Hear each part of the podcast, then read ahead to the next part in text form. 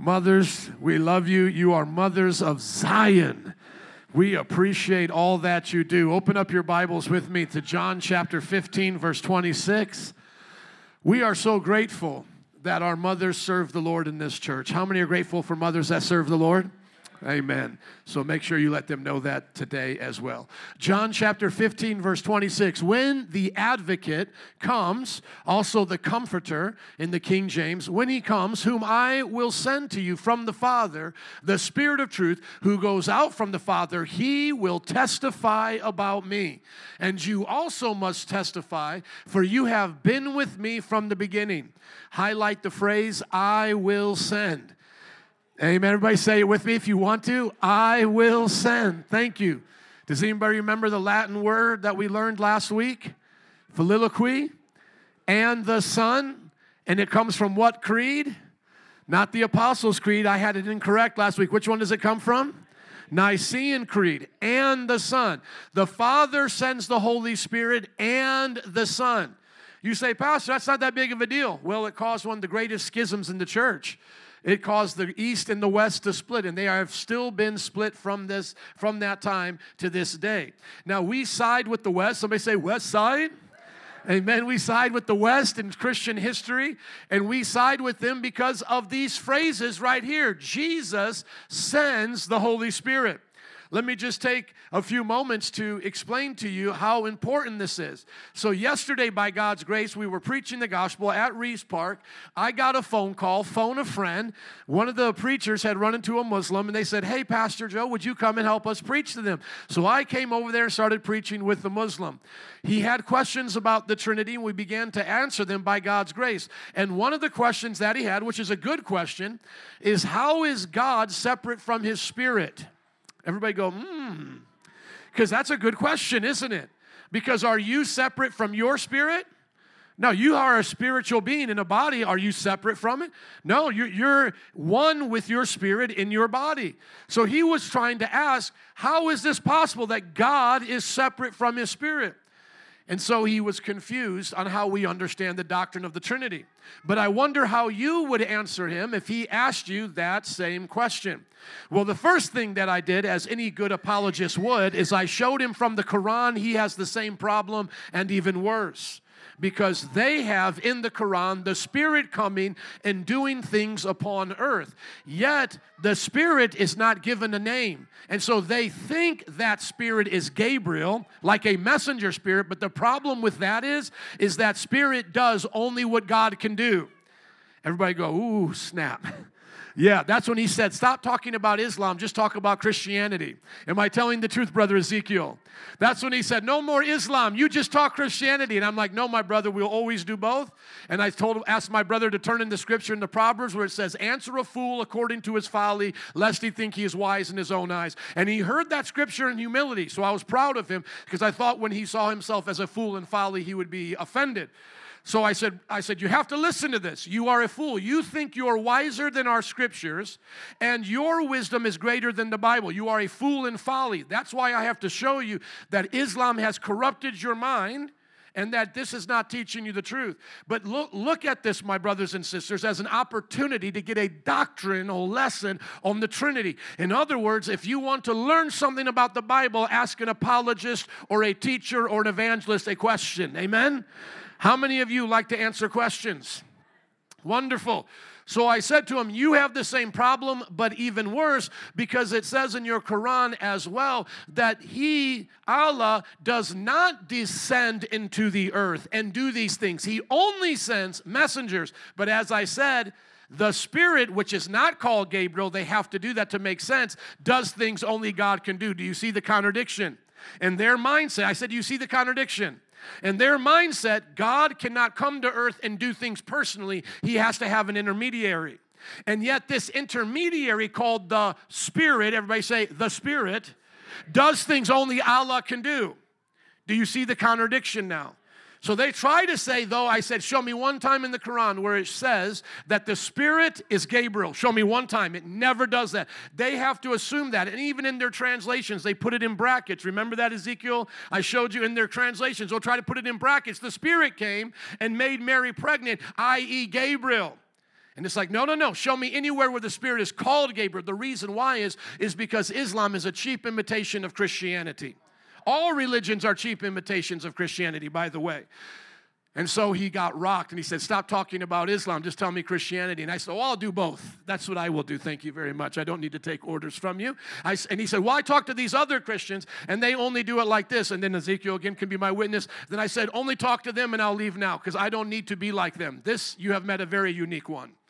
So I'm going to teach you how your folly has corrupted your mind. Now, let me show you the answer to the solution. And the answer is standing right in front of us here in this passage with Jesus Christ, speaking about the Father and the Holy Spirit. And though that little rabbit trail I took about Islam for some of you may seem to be irrelevant, the problem for you is just as bad, if not worse, because you're a Christian.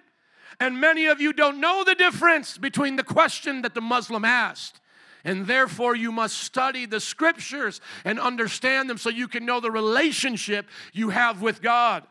So, somebody say, solve the problem. Amen. The Spirit has a spirit like the Father has a spirit, but they're not the same person. Hello, are you all listening? That's important to know. That's why Jesus says, I, Jesus, will send the advocate, the Spirit from the Father. How many just got some revelation? So when we when we ask the question, is the Father separate from his spirit? Not his spirit as a person, not what makes him a father, but just because the Father has a spirit, that doesn't mean he's the person of the Holy Spirit. Otherwise, he's sending himself through Jesus, which makes no sense. Does everybody get that? You see, this is important to understand the roles of the Holy Spirit. And this is good for uh, the roles of the Trinity. And this is good for you. Listen, how many of us all have flesh here? But is your flesh my flesh? No. Now, the difference between us and God is the three have a personality, a spirit, a, a subsistence of existence. They, they have a substance of existence. But the difference between us and them is they are not separate in how they share the same substance. Can I hear an amen? That is when I said to him, Now, if you want me to give you an example of that, you've committed shirk, which in our language is blasphemy. If you want me to give you a creaturely example of who God is, I have now said that creatures can imitate God and be like him in his complexity. And the Bible, the Quran, the Old Testament, New Testament, all are very clear. There is no one you can compare God with. So that's where people fail. And they say, well, it's the three leaf clover. You know, they all share the same part of the leaf, but they're different, different parts. Yeah, but you see, when they, when they share that, that part of the leaf, that three leaf clover, which uh, uh, St. Patrick used, which is a starter move, it's a starter move to explain the Trinity, but it's not exact in it. And that is when the Son came to earth, the Father remained in heaven. And how many know if you tear apart of the leaf from the three leaf clover and put one over here, they're now separate? Does everybody get that? Can I hear an amen? So the Trinity says that though the persons are separate and can be in different locations, they still continue in the sharing of their nature. So it would be as if when the one, the Son, came to earth on behalf of the Father, that the stretch would happen. You know, Mr. Elastic Man would happen. And so the stretch of the leaf would go wherever that one goes. So you see that example of the three leaf clover and the Son coming and not the Father, you see it, that example fails, but you would have to change. And that's the same thing with water. They say water can be a liquid, it can be steam, and it can be ice, but it cannot be three all simultaneously in the same way at the same time. The, the, the, moment it's steam, it's not liquid. The moment it's liquid, it's not ice. And what we're saying is that they, they have the same properties of a person individually, all at the same time, distinct from each other, while, while sharing a nature. So they are each persons, they are each a water, a steam, and an ice, while sharing the identical components. So you may say in this example, like how we tried to stretch the three leaf clover example, in this example, you may say if you want to say that all three are H2O, in that sense, you would be getting closer to the Trinity, and then others use the egg, and others the three parts of an egg, and so forth. But the Bible does not tell us to look for an egg or a three leaf clover to try to understand the character and the immense power and the nature of a God that spoke the entire universe into existence. Now, some people may say, well, that's just you saying it's a mystery, and we can say that about any contradiction. No, no, no. We are not saying it's a contradiction at all. We are not saying one plus one plus one equals one. We are saying one times one times one equals one. When we are doing a mathematical formula, which we shouldn't put that onto God, but if we're doing a mathematical formula, we're multiplying by the same integer. They are one, they are one, they are one. But as persons, there's a one here called the Father, there's a one here called the Son, and one the Holy Spirit. That's where the Bible leaves it for us. And in this sentence right here, you see the Trinity. Jesus from the Father sends the Holy Spirit. If we did not have this information, we would be left like the Jews in confusion and only mystery. So when I was speaking to him, he was saying, Well, the Jews have the same questions. And that is very true because the Jews do not accept the revelation of Jesus. If you accept the revelation of Jesus, now you know how God is three and one. And what is so amazing is that our sister was singing the prophecy about Zerubbabel in Zechariah chapter 4, verse 6. Let's go there quickly because God says you need to understand the, per, the person of the Holy Spirit to have power. And that's what Jesus is explaining to us is that there's going to be power through the Holy Spirit, there's going to be conviction through the Holy Spirit, and that we have to receive the Holy Spirit. And the Holy Spirit is the Spirit of the Father in the sense that He represents the Father, and He's the Spirit of the Son. And this is where you speak to your Jehovah Witness friends who want to say that Jesus is less than the Father, but the Spirit of the Lord, the Spirit of Yahweh, is called the Spirit of Christ and the Spirit of Jesus in the New Testament. Isn't that powerful? I said, Isn't that powerful, church? Amen. This is the word of the Lord to Zerubbabel, not by might nor by power, but by my spirit, says the Lord Almighty. Going back to our passage, it is important to know who is that person of the Spirit that the Father is sending to give that power. Go quickly with me now to the book of Exodus, chapter 30, uh, excuse me, the book of, um, let's go to the book of Numbers, chapter 11, verse 17.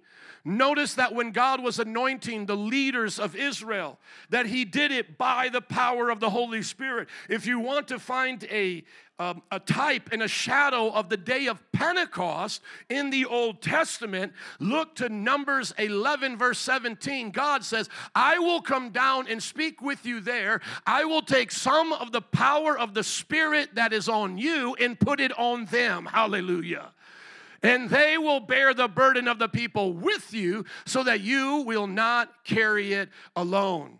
In other words, God's Spirit was on Moses, and then God said, I'm going to take some of what I've put on you and I'm going to put it onto others. Come on, somebody say amen to that. You see, there's the day of Pentecost coming in the Old Testament. Show that to your Baptist friends so they can become Baptist-costal. God has always been open to pouring His Spirit on people for the sense of power. Now, going back to John, let's not get it twisted. John, Jesus speaking, red letters. When the advocate comes, who we know is the Holy Spirit, also known as the Comforter, he will come because I will send him to you from the Father. The Spirit of what? The Spirit of what? Come on, shout it out. The Spirit of truth. Thank you. The Spirit of truth who goes out from the Father. He will testify about me, and you also must testify you have been with me from the beginning. And this is what you can share with a person from any religion that says, Oh, I'm spiritual, I'm spiritual. Well, your spirit better be testifying about Jesus Christ being the Lord and Savior, death, buried, and rose again from the dead, ascended to heaven. Because if that spirit's not testifying about Jesus, you've got an evil spirit that needs to get cast out in the name of Jesus. What will the true Spirit of God do? Testify about Jesus. Well, I go to yoga class and I like the vibes there and I get a spiritual awakening when I go there. No, you're being deceived. You're being deceived by an evil spirit that's dirty and filthy and wants to molest your spirit so it can get something out of you. God's Spirit doesn't come to deceive and molest and to come and take in deception something from you. The Holy Spirit comes in the name of Jesus. And notice the kind of Spirit that He is. He's holy, He's sacred. He won't have you doing wicked and crazy things, He'll have you live like how the Father and the Son are in Jesus' name. You'll be holy like He is holy because you have the Spirit of the Holy One on the inside of you. Don't get it twisted just because I come today in a hoodie and jeans and some Skechers. Don't think we're not a holy people here. This is a holy church in Jesus' name. Even though our worship leader now is throwing it back to Little House on the Prairie, you don't have to come in a dress today. God bless you, Des. We're just teasing with you. That's a good style, and I like it. But listen, we're not saying you can't cut your hair, ladies. You have to wear. Uh, you can't wear jeans or dress. That that's your choice. But listen, the Bible says that holiness starts in the heart. It's the attitude of the heart. And yes, it will reflect in the way you dress. Yes, it will reflect in the way that you present yourself, both male and female, to this world because you won't want people to look at you as a sexual object, but as a child, a daughter, a son of God. And you'll want to have that kind of respect and dignity wherever you go. And we need that again. We need that in this culture to have a relationship with the Holy Spirit. So he'll come upon us, Jesus says, and then he will testify about who Jesus is. Chapter 16, verse 1, just remembering chapters and verses were added much later. This is one speech. Let's keep going. All this I have told you so that you will not fall away. Jesus doesn't want his disciples to fall away, though we know Judas will eventually. They will put you out of the synagogue. In fact, the time is coming when anyone who kills you will think they are offering a service to God. We talked about this last week and suffering on behalf of, of Jesus. This is nothing new, it's been around for a long time. Jesus went through it himself. They crucified him. How many know they didn't give him the keys to the city? You know, and if they crucify Jesus, what do you think they'll do to you? They will do such things because they have not known the Father or me. I have told you this so that when their time comes, you will remember that I warned you about them. I did not tell you this from the beginning because I was with you, but now that I'm going to him who sent me, none of you ask, Where are you going? So notice this John 3 16, for God so loved the world that he gave his only begotten Son. So the Father sent the Son, and the Son came in the Father's name. Now the Son is going back to the Father, and with the Father, he's going to send the Holy Spirit. Amen? That's how it's working. Verse 6 Rather, you are filled with grief because I have said these things. Obviously, they would be sad. But very truly, I tell you, it is good that I'm going away. Unless I go away, the advocate, the comforter, will not come to you. But if I go, I will send him to you. Remember those phrases again and put that in the highlight. I will send. Somebody say, Jesus will send the Holy Spirit. That's why we're on the west side of the Filioque and the Son. The Son will send in the name of the Father. So, anytime we look in the Old Testament, let's go to Genesis chapter 6, verse 1 and onward. In Genesis chapter 6, we see right before Noah's generation gets flooded off the earth, we see God speaking to the people, and he says in verse 3 The Lord said, My spirit will not contend with humans forever. Are mortal, their days will be 120 years. And then we begin to see that they do the wickedness. Just scroll down a little bit there, even with the title, The Wickedness of the Earth, verse 5. The Lord saw how great the wickedness of the human race had become on the earth, and every inclination of the thoughts and of the human heart was only evil all the time. The Lord regretted that he had made human beings. Somebody say, Lord, have mercy. Amen. And his heart was troubled. So the Lord said, I'll wipe them from the face of the earth. Okay, now going back up to verse 3, please. Going back up, my spirit, the Lord says, my spirit will not contend with humans. Who do I believe the person of the Lord is there speaking? The Son, Jesus Christ because Jesus is the one that is known as the Lord that we have seen. Go to John 1:18 in another tab, but keep that up there. We've done this before, but it's good that we're reminded. We have not seen the Father, but we have seen the Lord. Moses could not see the Father, but he could see the Lord. Was that a contradiction? No, he was seeing the Lord Jesus. Remember in Romans it says whoever confesses with their mouths Jesus Christ is what? Lord shall be saved. For whoever calls upon the name of the Lord will be saved. In the New Testament, book of John, where we've already been, no one has ever seen God, but the one and only Son, who is himself God and is in closest relationship with the who? The Father has made him known. So when the Bible is speaking about the Lord saying, My spirit is being grieved, that is Jesus talking about what the Holy Spirit's going through. That's why in the book of John, he reveals to us what was once concealed to the prophets. What they had once as concealing, we have now in Jesus revealing. If you don't believe me, quickly go to Philippians chapter 1, verse 19. From the old to the new, from the old to the new. They confirm each other, but see it in context. Philippians chapter 1, verse 19, Paul speaking about the Holy Spirit, he says, Yes, and I will continue to rejoice, for I know that through your prayers and God's provision of the Spirit of who? Of Jesus Christ, what has happened to me will turn out for deliverance because the Holy Spirit takes on the name of the Holy uh, of Jesus Christ because the Holy Spirit represents Jesus in the Father. Isn't that what we're learning in John? Father sends the Spirit through Jesus in His name to testify about Him. Quickly go to Acts chapter 6, verse 7, a few more in the New Testament. Jesus puts his name on the Holy Spirit so we can know more about him. So the word of God spread, the numbers of disciples in Jerusalem increased rapidly, and a large number of priests became obedient to the faith.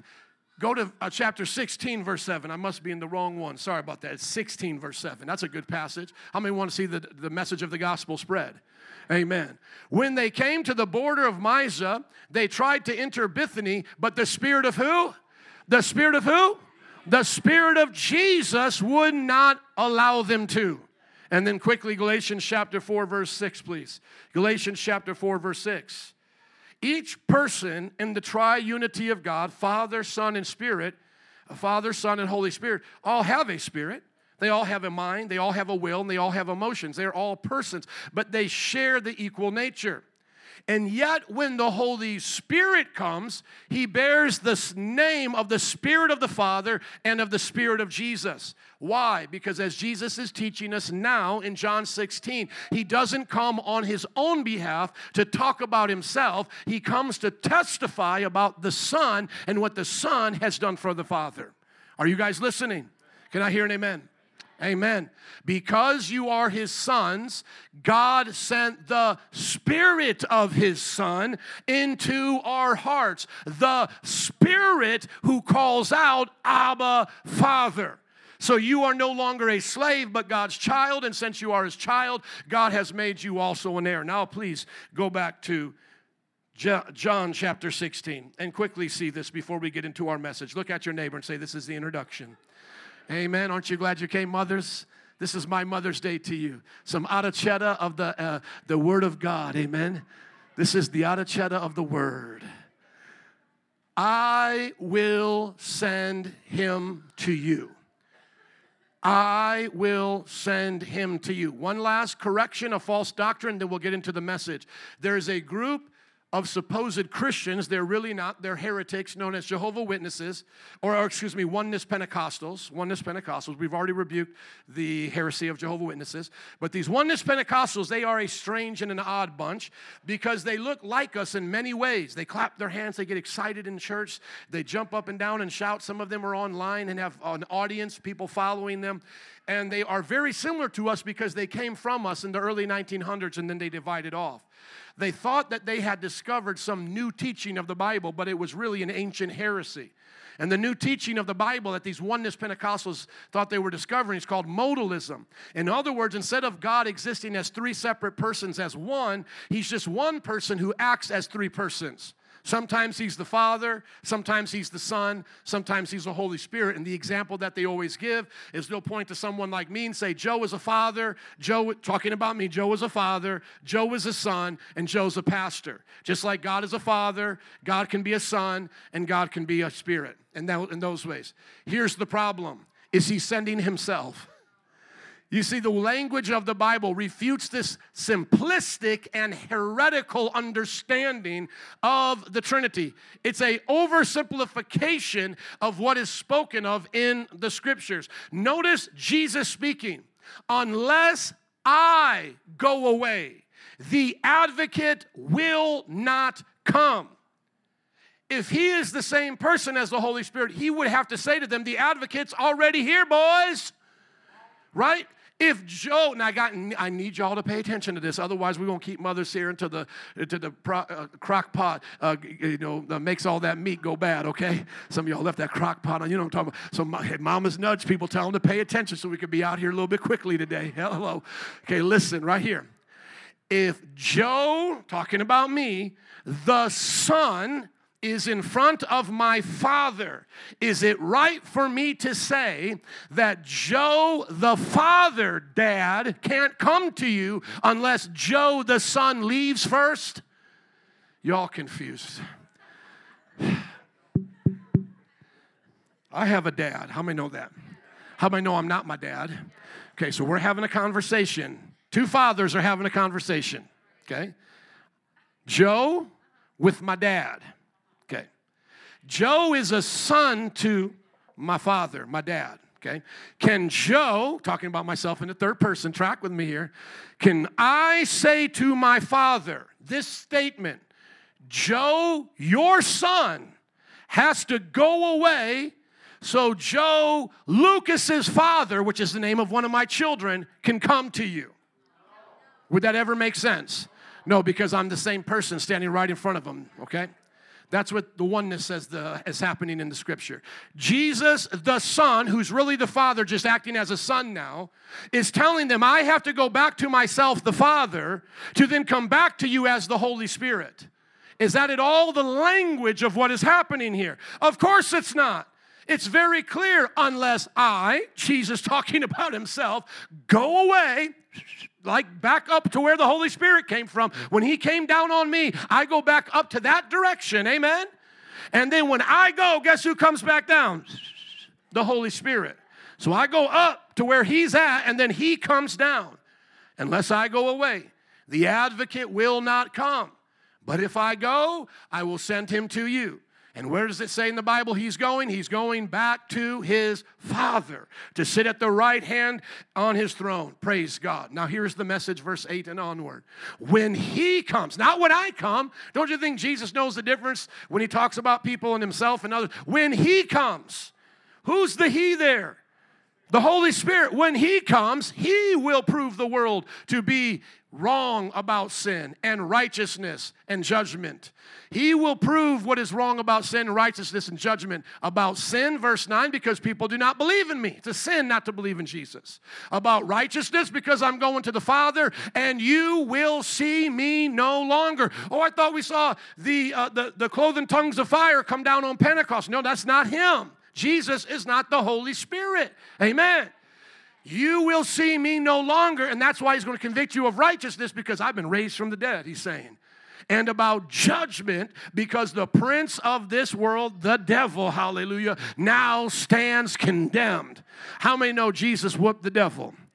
Amen. Now look at verse 12 for me, please. I have much more to say to you, more than you can now bear.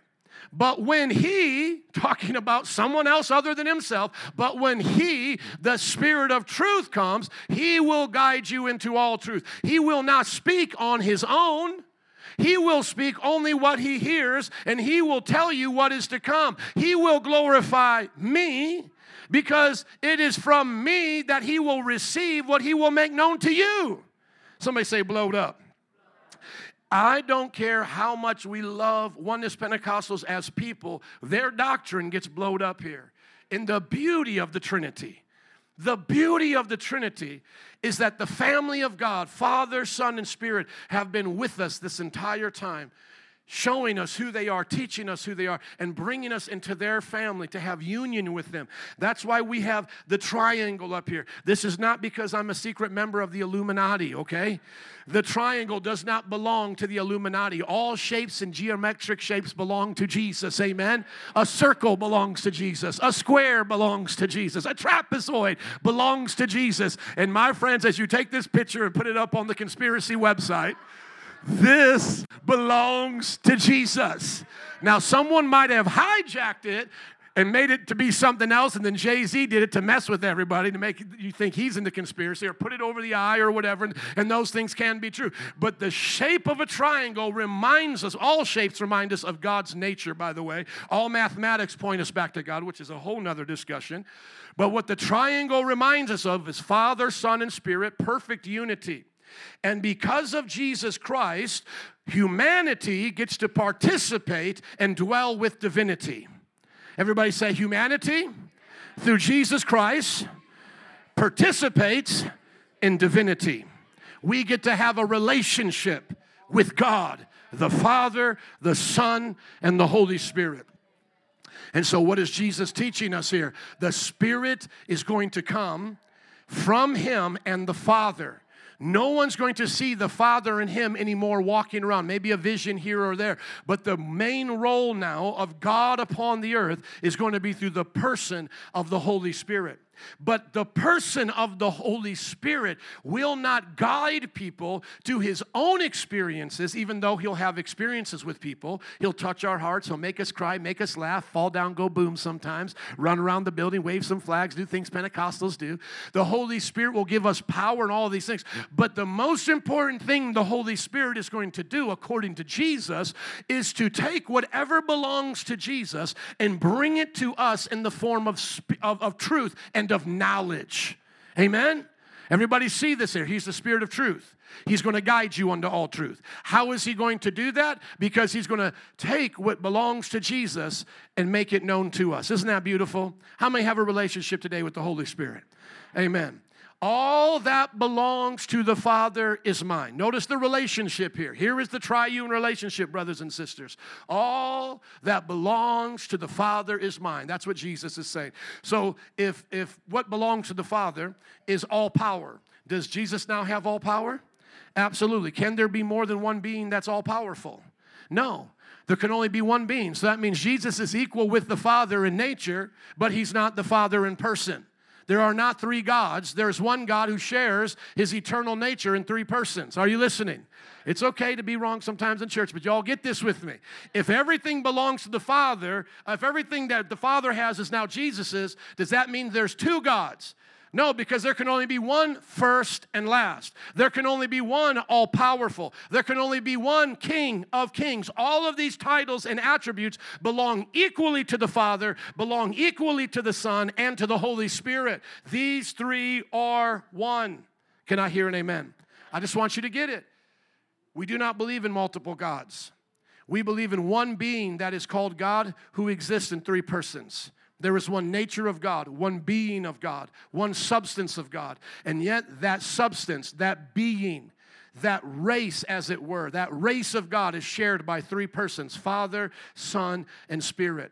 And so here we see the reason why we are Trinitarians. And if you could, my brother, look up the chart that I have on the Trinity. This might be a little bit hard, but just put in Trinity into, uh, oh, you know what? BHI Trinity. If you search it on the website, BHI Trinity, you'll be able to pull up a blog that I had a debate with them of the, the slide of the Trinity, please. And take your time. Thank you.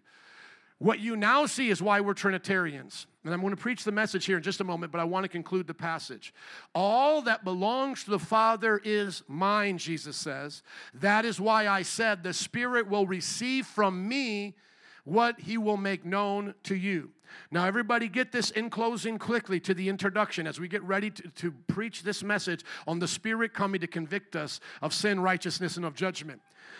The two errors that people fall into is the heir of what we call Arianism or the Jehovah Witnesses, that modern understanding of it, where Jesus is a lesser God than the Father because he's called the Son and he seems to be in submission to the Father. Therefore, he must be a lesser God than the Father. That is called polytheism.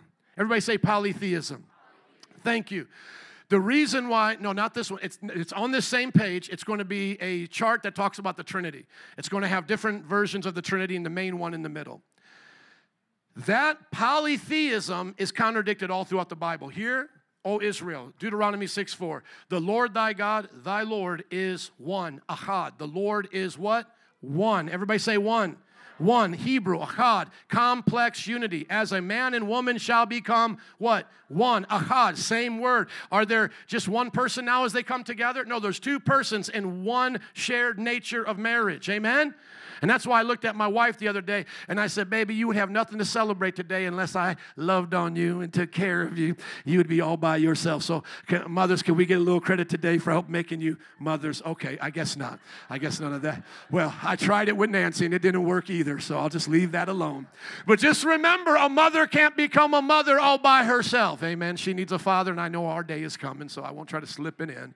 But I did tell her that last night. I said, Baby, you wouldn't be a mama without me. Just let you know that. Just let you know, you needed me to become a mama. Now, uh, the second heresy on the flippity side, the flippity flop, is the one that we just went through, Sabellianism, that says, well, then, if there can only be one all powerful, if there can only be one King of Kings, if there can only be one first and last, then that means they're all the same person. Do you see how John, as we've gone through this whole context, 14, 15, and now in 16, blows up both of those heresies? Do you all see it? Come on, class, help me out today. Do you all see it? The reason is, is because of passages like we just read. Look at the Arian understanding. Jesus is a lesser created God. Can that be true? And Jesus say, All that the Father has is mine. Could a lesser God say that? Of course not. Not only would it violate all the principles of monotheism in the passage that we're in, it would violate Jesus' words. He says, All that the Father has belongs to me. That means he shares in everything the Father has. According to all religions, that makes you God. now, why do we reject polytheism? Is because of all the scriptures that tells us there's only one God. But now the modalist, he gets happy and he goes, See, Jehovah Witness, I told you Jesus was God. And guess what? He's the Father, the Son, and the Spirit. But then we go, er, Put on your brakes. Notice Jesus talking about himself, talking about the Father, and then talking about sending the Holy Spirit who no one has seen yet. Can I hear an amen? Wow, so where are you left? You're left right there in the middle with the Trinity. You're left believing exactly what we have always said. It's not based on philosophy, it's not based on the wisdom and the things of men, it's based on the scriptures. That the Father, Son, and Spirit share the same nature, but the Father's not the Son, and the Father and Son are not the Spirit. Lauren, were you able to help him find it? Amen. Thank you, my brother. Would you put it up there for us, please? Here it is now very simply in this chart. And I give other uh, false doctrines uh, refutation here, but I also want you to see the two main ones. That way you can be prepared to deal with it. As he's getting it up there, let's keep reading in our scriptures. That is why, verse 15, I said, The Spirit will receive from me what he will make known to you. Amen. Do you have the slide to get us? Okay, can you help him get it for me, please? Let me talk to you about the three things that Jesus said the Holy Spirit's going to do as they do uh, this work for me, because I do want you to see it. Everybody say convict of sin, righteousness, and of judgment.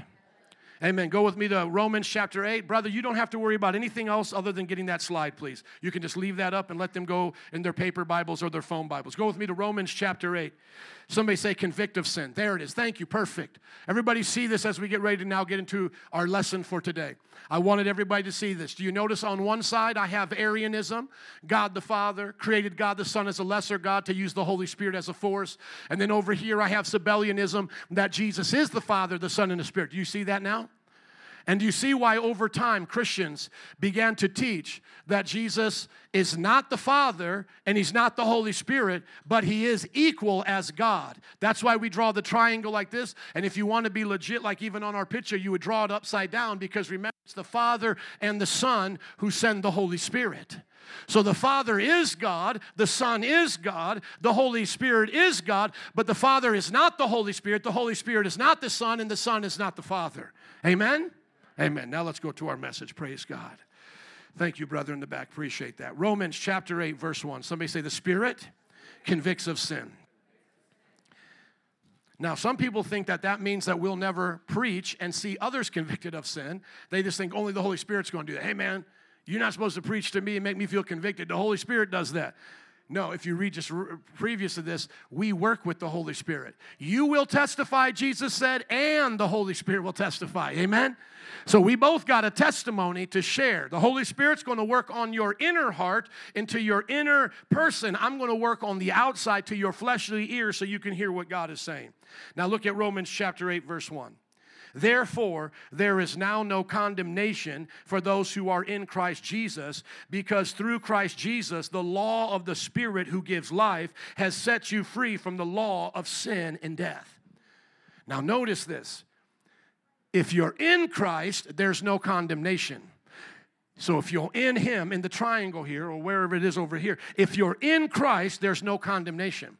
But if you're outside of Christ, is there condemnation? Yes, there is. Because only Christ can bring you the Spirit.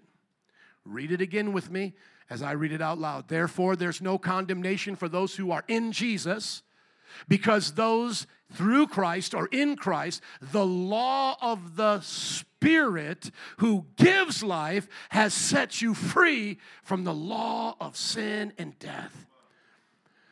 So you can't receive the spirit of freedom. You can't receive the spirit of uh, his ways of doing things unless you come through Jesus. Because through Christ Jesus. Highlight that for me, please, brother. The first part of verse 2 because through Christ Jesus. Everybody say that with me. Because through Christ Jesus, the law of the Spirit, or the principle of the Spirit, or the covenant, or the agreement of the Spirit gives life and sets you free. So if the Spirit sets you free in Jesus' name, you are free indeed. Thank you, brother. For what the law was powerless to do because it was weakened by the flesh, that's talking about our sinful nature, God did by sending his own son in the likeness of sinful flesh to be a sin offering. That's why Jesus came in the flesh, so he could die in the flesh. But remember, he was sinless. He did not sin like Adam did or like how we had did. He spoke the word of God in temptation when he was tempted against Satan. And he condemned in the flesh in order that the righteous requirement of the law might be fully met in us who do not live according to the flesh, but according to the what? According to the what? The Spirit. Amen. Come on, can I hear an amen? Let's get excited today. Amen. I'm so happy to be sharing this with you because the Bible said Jesus would do this, and I've had it done in my life. How many have had the Spirit convict you of sin, righteousness, and of judgment? And now today you're in Christ, you have the Holy Spirit, amen, and you're living free. That's a beautiful life. That's a beautiful life. There's nothing like living for Jesus. This a few more verses. Those who live according to the flesh, they have their mind set on what the flesh desires. Those who live in accordance with the spirit have their mind set on what the spirit desires. See, that's how I know the spirit is not just a force like spirit, you know, I'm spiritual. No, the spirit has a voice, the spirit has a mind, the scripture says. And here you see the spirit has desires. And yet, this Spirit is not the Father. This Spirit is not the Son. It is the Holy Spirit sent by the Father and the Son. And when we come to Christ, He, the Spirit, lives in us and He teaches us to desire what God desires. That's the beauty of Christianity. That's when I was speaking to my friend, going back to him, the Muslim. I said, Does Islam do that for you? Does Islam take the God that is far, far away from you in the highest heavens and bring him so close to you that he's closer than the air you breathe? Of course, he doesn't. He cannot. That God is powerless to do such a thing. But the God of the Bible comes into our lives transforms us, sets us free, and then speaks to our mind so that we don't give into the flesh, which comes natural to us, to the natural desires of our temptations, but to follow the Holy Spirit. Everybody say, thought is the language of spirit. Think about that as you think about your thoughts. You are a spiritual being that can think. You think because you are a spiritual being. The language that you are participating in in your mind is the language of spirit. They've tried to place us on brain scans to figure it all out, and they can only look at the causation, but not the origination of what is happening. In other words, it would be like you watching me play the guitar, thinking that me and the guitar are now the same thing. No, we're not. I am separate from that guitar. My knowledge and information is different than that guitar, but yet I become one with it and produce a sound. It is as silly for them to say that about a man and a guitar as it is to say, You are your brain. You are not your brain. You are a spirit that uses your brain. This brain turns to dust, but your spirit is immortal. And in your spirit, you are thinking and you are being a person of individuality, of fruition of will, of likes and dislikes. This is the image of God. But yet, left without the Spirit of God, your spirit will be drawn to that which is the easiest desire to fulfill, which is the fleshly desire. In other words, the language of God or the fellowship with God will become so distant that you won't hear it, and the appetites, the desires, the inner cravings of your flesh will become the megaphone voice in your heart. How many have ever been a sinner before? How many have heard the megaphone of your flesh? Come on, let's be honest. We've all had the megaphone of our flesh. But as Christians, there should be another voice that we can hear clearly. But hold on.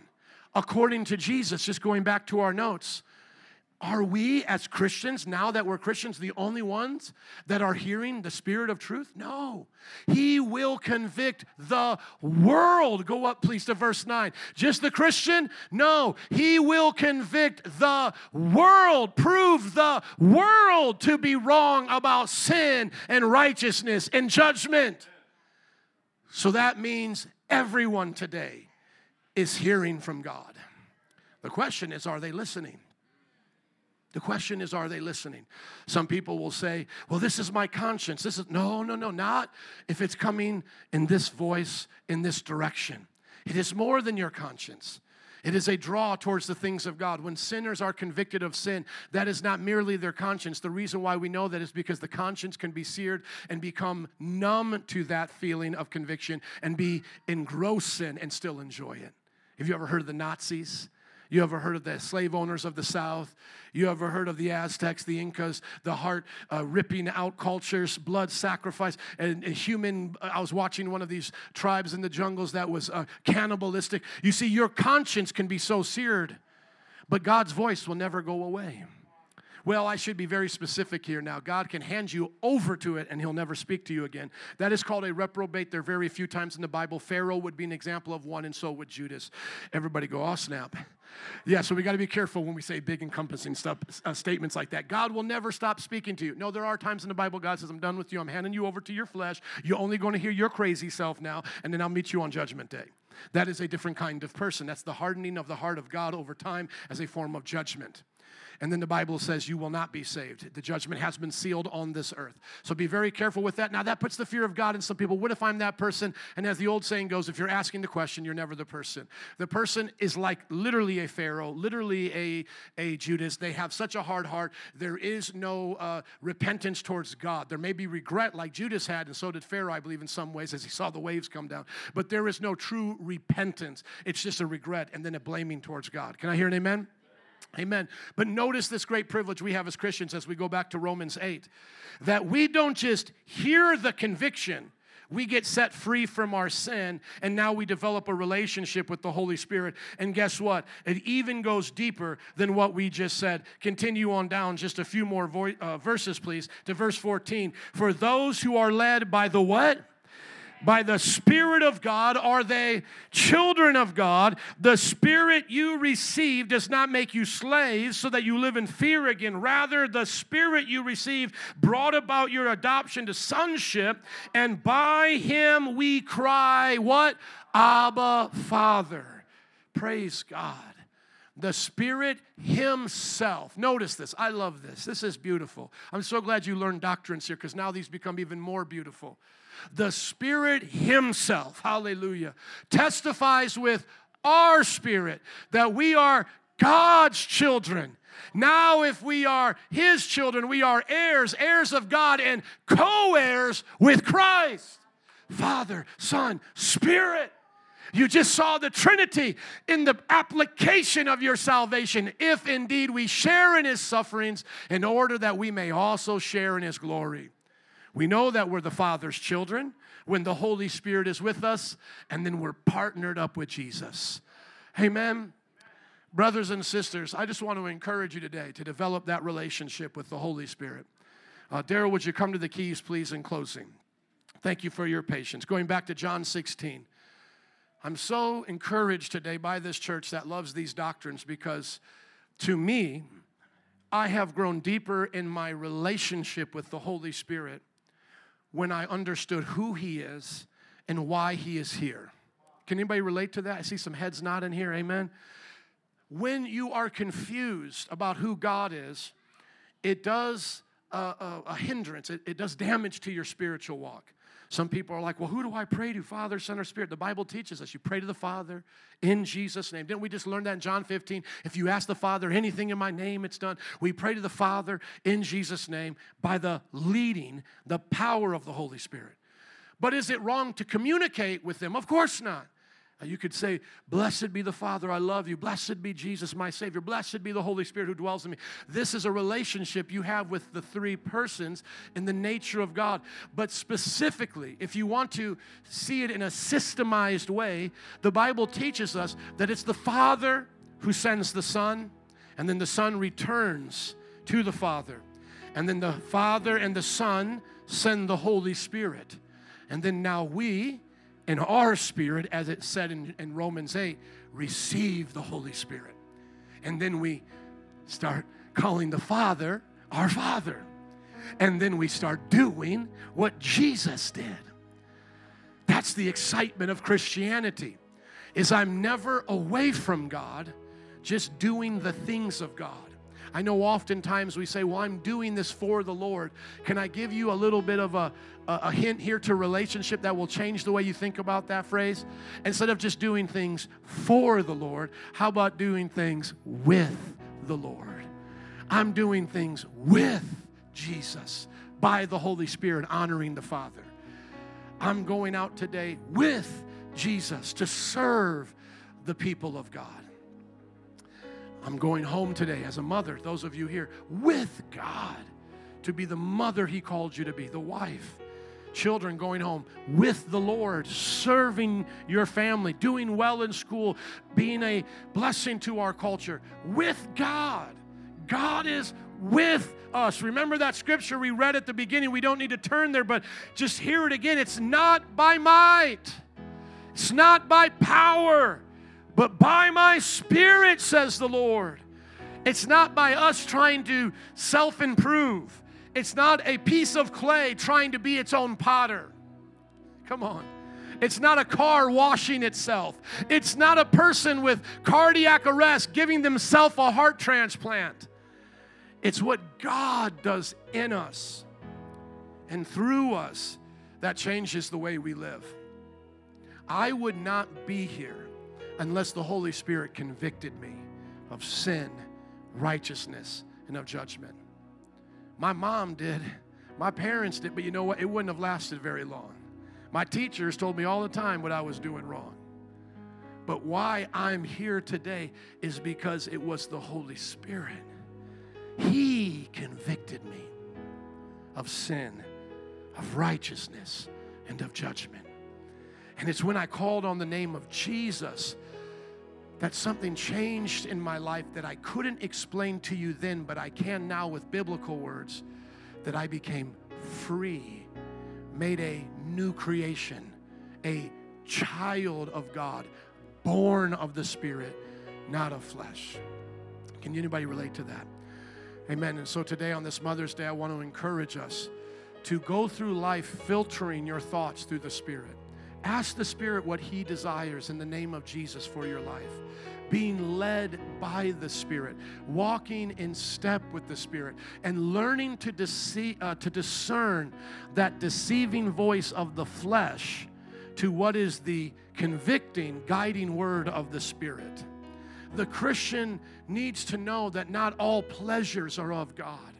The Bible says there's a pleasure that comes from God that will never go away. Sometimes I talk to my friends and they go, Well, I can't wait to go to heaven to do this and do that. No, no, no. I don't need to go wakeboarding in heaven. I got God in heaven.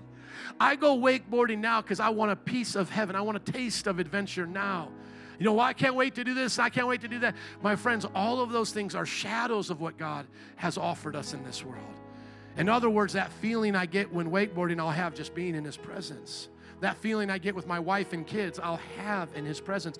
And here's the thing God made those things to be enjoyed in this temporary world if we point it back towards Him. But if we ever uh, get distracted, we'll make those things our idols.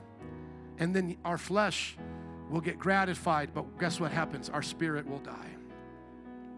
Have you ever felt that before? Like, man, your life is amazing on the outside, but on the inside, you kind of feel like something's missing. You know, a lot of times we tell testimonies here, and it's like the busted and disgusted kind of testimony. Man, I was arrested, I was this, and then Jesus came. Yeah, but have you ever been as a Christian blessed, promotion, job going well, marriage going well, but you started feeling like your spiritual life wasn't going well? And you were just missing something?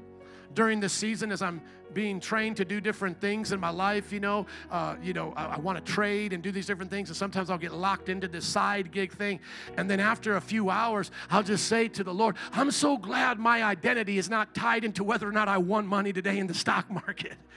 Like, I'm so glad, like, I like this. This is cool. I'm glad that, you know, I know I can make some money, but I'm so glad that at the end of the day, man, I can just go on a prayer walk and I can love you because this can't be my identity. And it's a good thing. But man, if you make your job your identity, it starts to feel empty. And, and, and I'm not talking about fights in the marriage. Once again, we talk about that and things going on, and you can feel bad for that, and we should if we're not getting along.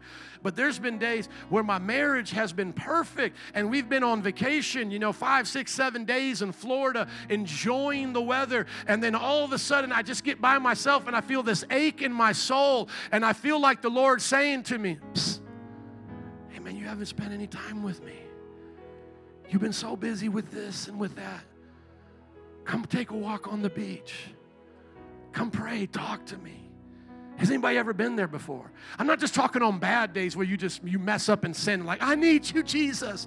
I'm talking on the best days. Have you been reminded like this is a relationship? You know what that is? That's the Holy Spirit convicting you. He's convicting you of righteousness. It may not even be sin in one sense. Going to the beach with my kids, is that a sin? No. But is it right to do it and ignore God? No. It's not right to go to the beach and ignore God. So the Holy Spirit comes and He convicts me of righteousness. He's not saying what I did was sin. He's just saying there's something better you need to do here right now. And brothers or sisters, uh, brothers and sisters, I just want to encourage us in our relationship with the Holy Spirit that we don't ignore His still small voice because he doesn't force himself into our lives. He draws us. The Bible says, deep calls out unto deep. The Holy Spirit will speak to you and draw you. And so, uh, all of my, you know, my overachievers here, those doing great in life, you're winning at life, please don't get so busy that you lose in your spirit. And then you walk down that road so long that you forget what you're even missing. I talk to some backsliders, I'm telling you, and they forget what they're missing until they come here. I've had backsliders come into this church, tears streaming down their eyes, saying, Man, I just forgot what this was like, man. I forgot what this was like being in the presence of God. I've been so busy out there. I forgot what I was missing. Stay in His presence. Let the Lord touch you by the Holy Spirit. If you're having trouble discerning His voice, is it my voice? Is it His voice? Get better at reading this and having friends alongside of you so that you can learn to discern His voice because that voice of the flesh is often very tempting and deceiving. Father, I pray in the name of Jesus as we get ready to close today that we will go deeper in our relationship with the Holy Spirit. Before we stand, before we bring up the worship team and prayer workers, just right where you're seated, if you have not been born again yet by the Spirit, in the name of Jesus, to the glory of the Father, would you ask Him into your heart right now? Surrender your life to Jesus, your Lord and Savior. He died on the cross for you to take away your sins so this relationship could begin and go for eternity. Just where you're at, just say, Jesus, I believe. You died, buried, were rose again. You're my Savior. I make you the Lord of my life. Be the boss. The rest of us who are already Christians, would you just search your heart with me right now, as we do so often in this church? And now, would you confirm that you have that relationship? so that you don't walk out of here hard hearted, being deceived, because you might be right on the line right now. You might be right in the place of backsliding and losing this precious relationship. But you have a chance here to go forward with God instead of walking away. It's, a, it's called a valley of decision. Choose the right path right now. And then, lastly, for those of us who are Christians, we're on the right path. Would you just right now dedicate this season of your life to the Lord? to be led by the Spirit in what He desires. Oh, come on, use your dreams and imagination. I see myself sitting at the computer writing books with Jesus. I see myself taking the kids to the park with Jesus, just following the Spirit. He's always going to make me like Jesus if I follow Him. A few moments right now. Where do you want the Spirit to lead you and guide you this week? In your marriage, in your family? You can go there with the Holy Spirit, living like the way Jesus would to the glory of the Father. In the name that is above every name the name of Jesus. And all God's people said, Amen. Would you stand up with me now? Can you give it up today for Jesus teaching us about the Holy Spirit? Band and altar workers, would you come and as everyone stands up? We're going to prepare to dismiss. Mothers, make sure you get your free gifts, the, the photo shoot, get friends and family in there if you want. You know, spiritual mamas, take those pictures too. I always love seeing that. We're a church of family and relationship here. These prayer workers will be here to pray for you. If you want to come to Christ and make that dedication, they'll also offer you Bible studies and discipleship. And then if there's just anything going on in your life today you just need prayer for, we're here. That's what we do. We're part of uh, the body of Christ that lifts our, our needs up for the, the Holy Spirit to hear us. That's why when think about that, when these altar workers pray, if I could just get your attention in closing, since we were talking about them, let's apply it now. When they pray or lay a hand on your shoulder or say in the name of Jesus, they're believing the Holy Spirit, who Jesus sent, is going to do a great work in your life. How many have ever come to these altars and the Holy Spirit did something? Hey, man, isn't that powerful? I love it. It's amazing. Pastor Ray was here last week testifying. We had him speak at the leaders' meeting. He was there for almost two and a half, three hours ministering in the Holy Spirit. I wouldn't trade that for anything. You couldn't get that at a conference. You can't get that from a book. That's the Holy Spirit. So, as I get ready to dismiss and you're all going to enjoy your day, please make sure you take time to interact with others with the Holy Spirit or just you and the Holy Spirit in worship, because that's what that's about before you go. And if you're ready to go, go and we'll dismiss out the side door like nor- normal. But as you go, maybe say to yourself as you cross that threshold, "Come on, Holy Spirit, let's go." maybe you think they think you're wild out there on the sidewalk, but as we come out, it's like game time. Slap the top of that thing. Let's go, Holy Spirit. Woo! Where are we going? Mother's Day barbecue? Let's go. I'm going with you. Okay, Monday, Holy Ghost, we going to work. Walk out of here empowered because the Bible says, Greater is He that's in you than He that's in the world. Can I get one of the mamas? Let's say, Des, would you pray and dismiss us today? Lord, we just thank you for what you're thank doing you, in this Jesus. place, God. We thank yes. you for all the families, all the parents, oh yes, Lord. Thank we thank you, God, because you have blessed us, God. It is an honor to love you, to serve you, Lord. We pray yes, that you would have your way in this place and on this day with all the families. In your mighty name we pray. Amen. Amen.